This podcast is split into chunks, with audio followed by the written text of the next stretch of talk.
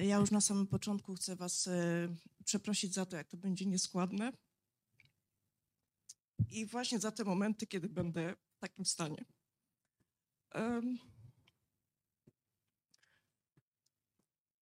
To, że zaśpiewaliście tą pieśń, to też Pan Bóg prowadzi. To jest jedna z moich najpiękniejszych i najbardziej ulubionych pieśni. I nie wiedziałam, że zaśpiewacie właśnie przed tym, co chcę Wam powiedzieć.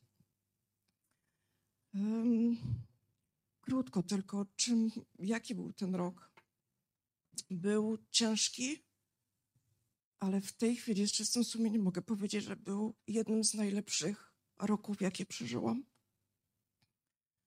Pan Bóg ugruntował mnie w tym, co już wiedziałam.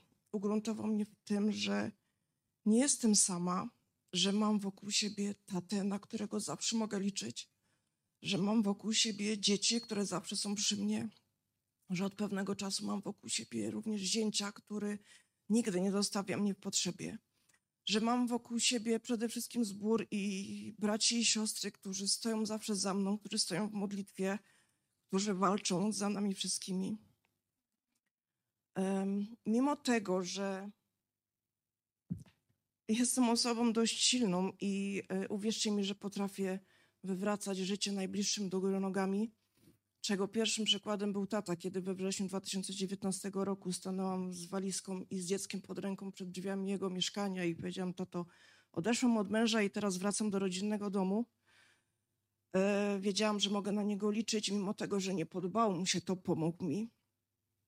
E, przewróciłam życie Julki, przewróciłam życie Sary, ale wiedziałam, że w tym wszystkim nie jestem sama, że mam Boga. To jest tak jak taki obrazek, który gdzieś mi się e, przewijał ileś razy przed oczami, kiedy na piasku zobaczysz jedne ślady, wiesz, że Pan Bóg cię niesie w swoich ramionach.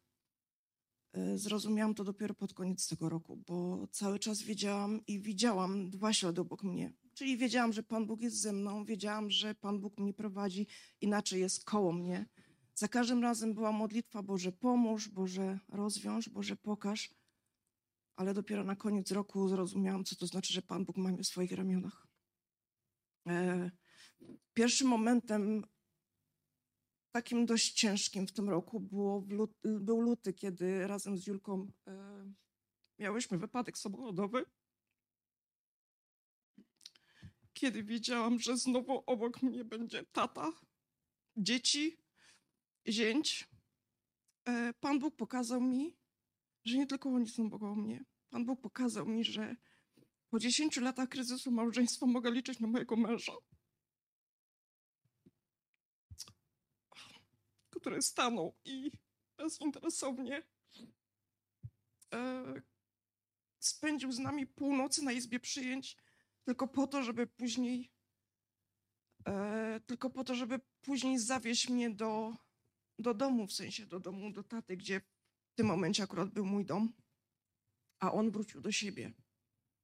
E, to był pierwszy moment, kiedy Pan Bóg uzmysłowił mi, że muszę zacząć walczyć o małżeństwo i swoją rodzinę.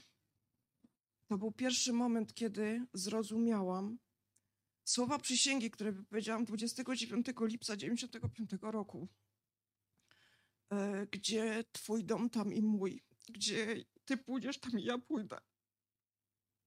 Gdzie ty umrzesz, tam i ja pochowana będę. Podjęliśmy z Jarkiem walkę o małżeństwo. Musieliśmy stanąć e, do zadania, gdzie trzeba było pokazać dzieciom, że mają obydwóch rodziców. Nie dwóch rodziców, ale oddzielnie żyjących, ale dwóch rodziców stojących za sobą i stojących razem. Nie było to proste dla Julki, której w ciągu pół roku po raz kolejny świat się przewrócił do góry nogami. E, ale zaczęliśmy odkrywać siebie na nowo, zaczęliśmy odkrywać e, swoją miłość, zaczęliśmy sobie się poznawać na nowo, zaczęliśmy na nowo potrafić cieszyć się własnymi radościami, razem, wspólnie tymi radościami się cieszyć, jak dowiedzieliśmy się, że zostaniemy dziadkami, e, gdzie później już wiedzieliśmy, że również i smutki musimy razem e, przenosić i również walkę o, o to, żeby stać za dziećmi, kiedy dowiedzieliśmy się, że Sara jednak poroniła. E, Później takie troski dnia codziennego, wiadomo jak to codzienność, tam jakiś remont, jakieś coś i e, przyszedł październik. Kiedy 27 października usłyszałam słowa ordynatora OJOM-u, że mam się przygotować na najgorsze, bo ta choroba, która ogarnęła światem i stan, w jakim jest Jarek, jest stanem krytycznym i 90% takiego stanu kończy się śmiercią. Zwaliło mnie to z nóg. E, Kiedy popatrzyłam na Julkę, która siedzi obok i musiałam jej to przekazać, kiedy pomyślałam o Sarze, która jest 50 kilometrów ode mnie, która jest w ciąży i nie powinna się denerwować, nie powinna tego tak bardzo przeżywać. Wiedziałam, że sama nie dam rady.